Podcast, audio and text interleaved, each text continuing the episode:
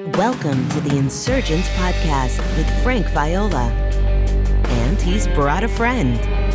This is the podcast that supplements Frank's groundbreaking book, Insurgence Reclaiming the Gospel of the Kingdom, which is shaking up the Christian world. You can find out details about the book at insurgence.org. Sit back, open all four ears, physical and spiritual, and join the insurgents. Here's Frank.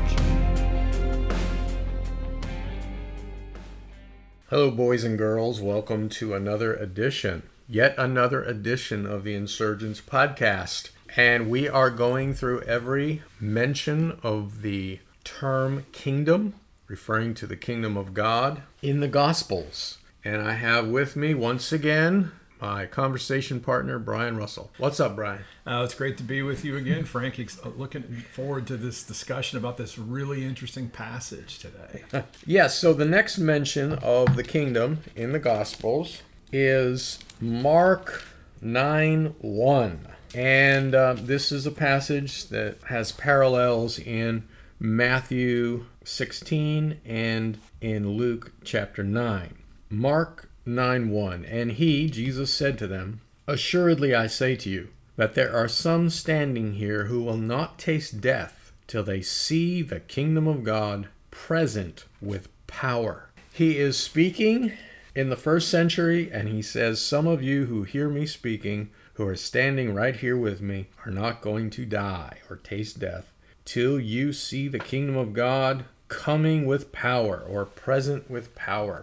Now, that's the New King James Version. I want to read this in a few other translations, Brian, because the wording is a little bit different. New Living Translation. I tell you the truth, some standing here right now will not die before they see the kingdom of God arrive in great power. The message. Some of you who are standing here are going to see it happen. See the kingdom of God arrive in full force. And I think other translations use the phrase, see the kingdom of God coming with power. Yeah. All right. I want to talk about what I believe Jesus is referring to the kingdom of God coming with power. And of course, he's talking to some of his disciples here who are living in the first century. And then I want to hear your thoughts, Brian, and then I want to make a big takeaway at the very end. Most prophetic words in both the Old and New Testament contain several layers of fulfillment. And this is very interesting. When I first saw it, it was an unusual way of thinking and interpreting the Bible, but it's true that prophetic words, both in the Old Testament and even in the New, don't just have one layer of fulfillment. There are numerous layers of fulfillment. It's fascinating. It'd be a whole different conversation to actually go through each of those prophetic words to explain that. But nevertheless, Matthew and Mark and Luke immediately follow this statement with the account of the transfiguration, and it comes right after. So, this has led many scholars to believe that the transfiguration is the fulfillment of Mark 9 1. And I think that's partly true, but not completely. Let me explain. One problem with that understanding is that the statement about some of you who are present will not taste death before the coming of the kingdom of God in power seems to imply that some people would die before that was fulfilled. But the transfiguration took place six days after. And uh, Luke's account says eight days, but I think he's counting a little bit differently. I think he's counting previous. Even so, we're talking about a week. I doubt seriously any of them died within a week. I mean, if that's the case, the statement would be technically correct, but strange. John Calvin took, quote, the kingdom come in power to mean, quote, the revelation of the heavenly glory which Christ began with the resurrection and then more fully offered when he sent the Holy Spirit and worked marvelous deeds of power, meaning through the Holy Spirit, through the church, the book of Acts. And uh, Martin Luther and Karl Barth champion similar interpretations. So, to my mind, the transfiguration was the proleptic fulfillment of this statement. And proleptic it's a, it's a word scholars use. they like to use It means big words. foreshadowing, essentially. Means foreshadowing, anticipatory. So the transfiguration to me, Brian, was a preview, a foretaste of the second coming of Christ, the parousia, his appearing. But I believe the dominating fulfillment of this text, you won't die until you see the kingdom of God coming in power, was on the day of Pentecost when Jesus Christ came in the Spirit, the kingdom community was born, and the kingdom of God clearly, clearly came in the power of the Holy Spirit on the day of Pentecost. This is evident from Acts 1 and 2. It is a dramatic inbreaking of the kingdom. I have made the case that Jesus is the incarnation of the kingdom of God himself when he broke into time, especially when he was anointed by the Holy Spirit and started his ministry. That was the beginning of the kingdom of God breaking in. Well, guess what? Jesus came again on the day of Pentecost in the Spirit. If you read John 14, 15, and 16, that's as clear as a bell. Jesus said, I'm coming again to you. And then he would say, and the Spirit is going to come. And he was talking about the day of Pentecost. As I've made the case in Insurgence, the kingdom of God had arrived not only in Jesus in his first coming, but it, it arrived again through the kingdom community, the ecclesia, when it was born on the earth. So I believe that Jesus' words in Mark 9 1 was fulfilled in three parts in immediate preview form, the proleptic phase, the transfiguration. 2 Peter 1:16 confirms this as Peter describes the transfiguration. He describes it with words like power appearing, and that was an early sign of the second coming right? It was like a, a, front row seat preview of the second coming of Jesus, his parousia, right there in front of the eyes of the disciples. The second fulfillment, which is the one I emphasize, was the pouring out of the Holy Spirit on the day of Pentecost when the kingdom community was born. I think that's when the kingdom of God came with power. And certainly, many who heard Jesus make that statement, You shall not taste death, were there. They were there and participated in that. It is interesting to note that in Matthew, Mark, and Luke, Jesus also talks about a second coming along with this prediction that some won't see death. And this has led some scholars, as you know, Brian, has led some scholars to believe that Jesus was referring to the second coming and he was wrong. So, in other words, he was saying, okay, some of you are not going to taste death before you see the kingdom coming. Well, the kingdom coming was his second coming. It didn't happen, so the Lord got it wrong. But the Old Testament prophets understood the death, resurrection, ascension, descent of the Spirit, and the second coming of Christ all as one event. They didn't separate it, they saw it all as one thing. And this comes through in the Gospels too. So that's why I think Jesus was also mentioning his second coming along with this kingdom coming in power that some of those people hearing him would actually see. Because he saw it as one event as well. Just to add to this, Brian, F.F. F. Bruce made this remark about this passage.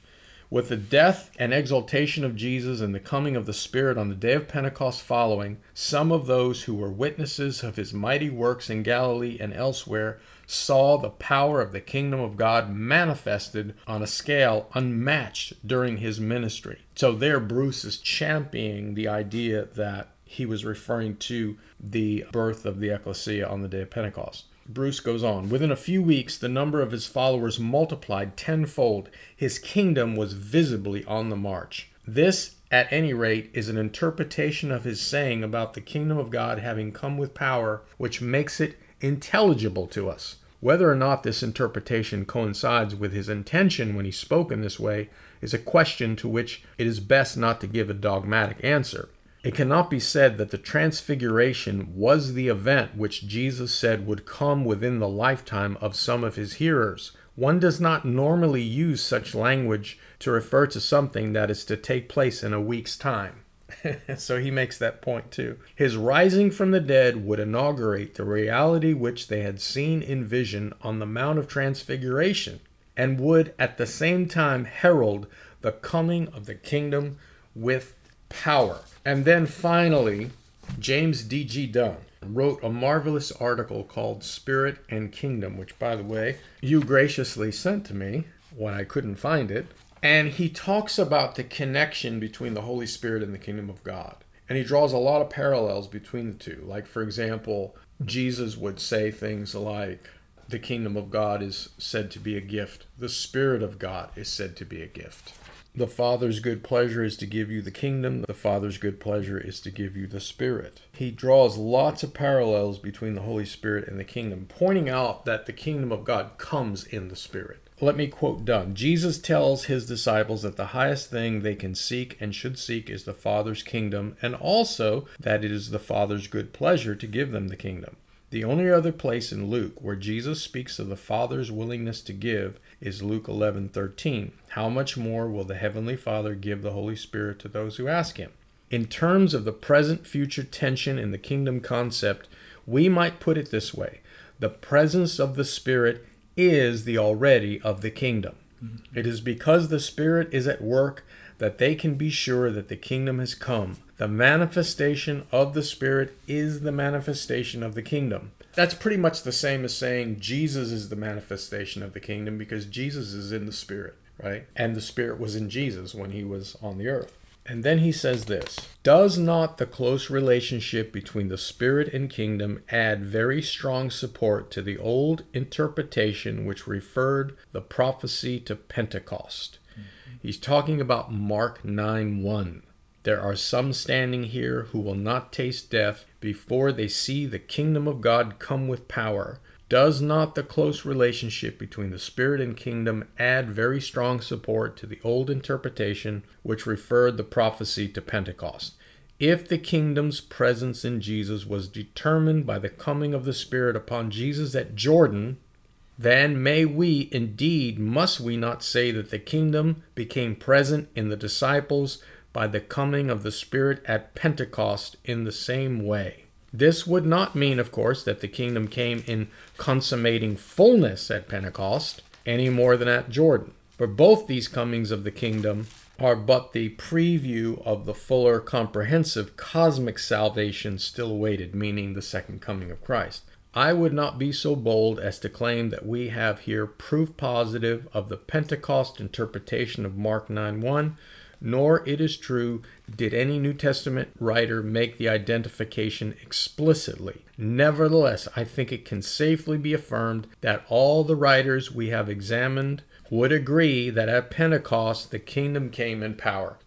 Just to summarize, Brian, it is my belief that when Jesus said, Some of you will not taste death until you see the coming of the kingdom in power, he was referring to the day of Pentecost. However, the preview of that and the second coming was at the transfiguration and that's why the three gospel writers immediately talk about the transfiguration that's my feeling about it i do have an application to make which i will do at the end of this episode because i want to pass it on to you yeah and there's no i mean there's no question and there's no, there's no disagreement from me on that and that was well articulated and and frank said this in his in his own language or maybe when he was quoting Dunn. there's always this tension when we talk about the kingdom between the already and the not yet. And so the kingdom, when Jesus comes, is both substantially present and it's waiting its fullest development, its technical its consummation of the whole piece. And so clearly, huge initial consummation is Pentecost. Yet,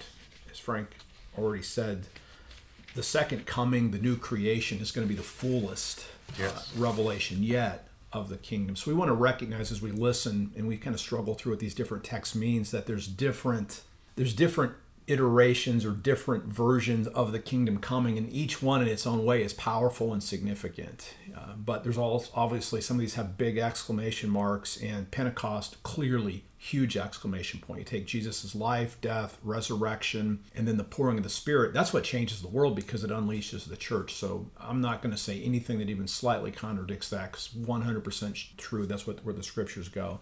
Now, what's interesting is we don't want then to um, minimize transfiguration. It's a really cool event. Mm-hmm.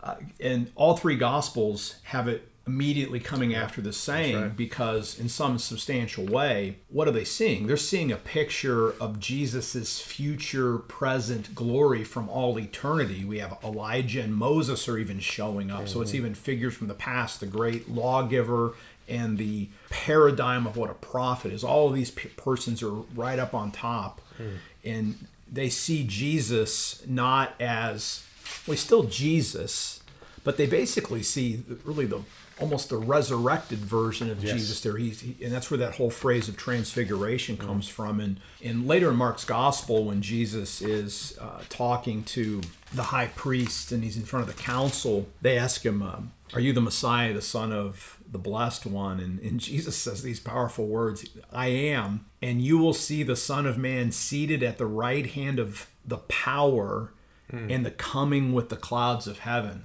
Mm. So there you see the triumphant, mm-hmm. vindicated, glorious Lord. And so, that, and in essence, and the, the disciples who got to go up on that mountain that day got a, a sneak peek. Mm-hmm. And so, transfiguration, yeah, that's not the fullest fulfillment of that, but it is a, a real fulfillment, and it was powerful. Mm-hmm. Retrospect, because what's interesting, all the Gospels, just look at Mark. If the, if the folks are right with us in Mark, it's interesting. You know, they have to go back down. That's one of the powerful lessons here too. It's like even if you had this great experience of God, you still got to go back down yeah. and share it, right? But what's interesting is Jesus tells them in Mark 9, don't tell anybody. and why is that? It says, don't tell anybody. He charged them to tell no one what they had seen until the Son of Man should have risen from the dead, right? And so, mm. in other words, post resurrection, all of this makes sense, and we begin sharing the message because the Spirit has come and it supernaturally is going to empower the church to take this message. Mm. So that's that's that's what I want to add. And then one other little caveat, which is interesting here, is that word "some." Now, obviously, in, in the context, he's really talking about he's talking to the disciples right there. Mm-hmm. But you know, some of you think, well, geez, all the disciples other than Judas are around. Um, mm-hmm. so, so, he could have almost, if he was only talking about the disciples, he could have said, well, every one of you except for one will not taste death until we see the Son of Man coming in power, which would have been Pentecost because Judas is gone. But in a sense, uh, what's interesting is um, here, here's the disciples. And at this point in the story, and this is good news for us, they're all imperfect disciples mm-hmm. because you know they're all going to fall away at the end of the Gospels. That's kind of the story. So they're imperfect, but they do believe, right? Mm-hmm. But the other piece is just think of this other thing. It's also a witness in the in the uh, to doubters, and how many persons who are essentially Jesus's who become Jesus' enemies, the ones that are going to say, crucify him, crucify him, which ends up being everybody essentially. There's some of the some also. And so this is just kind of pointing to that future vindication when suddenly Jesus is resurrected, then Pentecost comes, the Spirit comes out, and then there's a full vindication of Jesus' message. Jesus, the crucified one, becomes vindicated, and the, the and you get to uh, see the kingdom of God mm. coming in power that even at Pentecost is even a prefiguration of the Son of Man returning once once again on the clouds and seeing him at the right hand of God. So yeah, I'm just going to add that to what you said, but uh, there, mm that's not to take anything away. This is an incredibly important text that uh,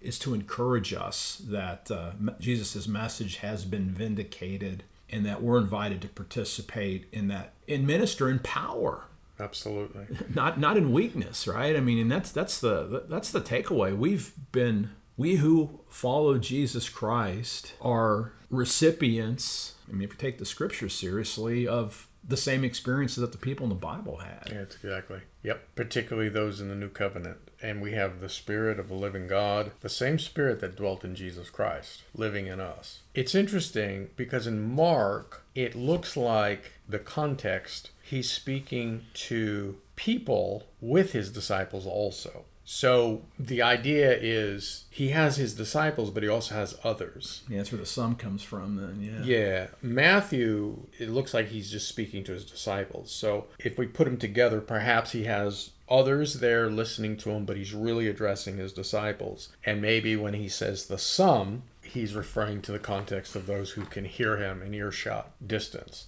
But the point is, and whether or not you take the uh, view that he's talking some scholars say you shall not taste death until you see the kingdom coming with power. Some say that's the crucifixion. Some say it's the resurrection. Some say it's the transfiguration and the transfiguration only. I say it's the transfiguration as a preview to the real fulfillment being the day of pentecost as james d. G. Dunn and others have said. Regardless of how you interpret that passage in the way of fulfillment, there is no question that the kingdom of God, one manifestation and a big manifestation of it, did come on the day of Pentecost. The kingdom came in power on the day of Pentecost. Massive. And what did it look like? It looked like a people full of the joy of the Holy Spirit, full of the power of the Holy Spirit, a people who, by virtue of that spirit coming into them, began to meet and to meet continually. They wanted to be with each other right? They loved each other, they took care of each other. In a world that was governed by selfishness, self seeking, materialism, cutthroat impulses, lack of joy, entrenched in the flesh and the carnal urges. Here was a people who were living as a community of another civilization, of another realm, the kingdom of heaven, as it were. And they were living that out, embodying it, revealing it by the love they had to one another, by the service they had to one another, the close knit fellowship. They were a family, and later Gentiles came in and became part of that family, which was unheard of because Jews and Gentiles did not mix well on any level, and all the barriers were broken broken down. The women were given a high place. And so here in the day of Pentecost, beginning on throughout, we have this kingdom community showing that the manifestation of the kingdom of God had come to the planet Earth. And here's my takeaway question. Those of you who attend either a home Bible study where you get together and you have a meal and you talk about the Bible, and those of you who attend a Sunday morning church service where you come in, drape yourself in a pew, listen to a sermon, sing some songs with the worship team, throw money in the offering plate, is that the kingdom of God coming in power? And that's a question I want to ask you. I put in the book Insurgence, there's a whole section later on in the book that talks about this kingdom community, what it looked like, how the members of that community lived. And Brother Brian, I believe that that's what God wants to recover in our time. There is an experience of ecclesia that is above and beyond what most of us Christians have experienced. Some of us have had the high privilege of tasting it, and I think the Lord wants to recover that on the earth. And it starts out, it starts out with the kingdom cell, which only requires one other person. That's where you begin. But we can experience the kingdom of God coming in power now in our time in the 21st century. Yeah, and all I'm going to add to that is is amen and let it start with us too. Praise the Lord. Incidentally, for those of you who are new to the podcast, in the book Insurgence, I wrote more on the kingdom than what's in the book. The original manuscript was longer than what you see in the book, and so the publisher uh, said we have to cut out these chapters, and so we put them on a separate website that goes along with the book. And one of the chapters is called "You Will Not Taste Death," which is a shortened version of what I just shared in the podcast, much shorter, but it gets to the same point. So if you have the book, the link to that website is right in the book, stated numerous times, and so you can download that article. Until next time. Take care. If you enjoyed this episode, please subscribe to the Insurgence Podcast and give it a five star review on iTunes. This will help others find it. Also, you can join Frank's unfiltered email list at frankviola.org and receive encouragement, challenges, and insights connected to the gospel of the kingdom. Remember, the insurgence has begun. Don't miss it. Thank you.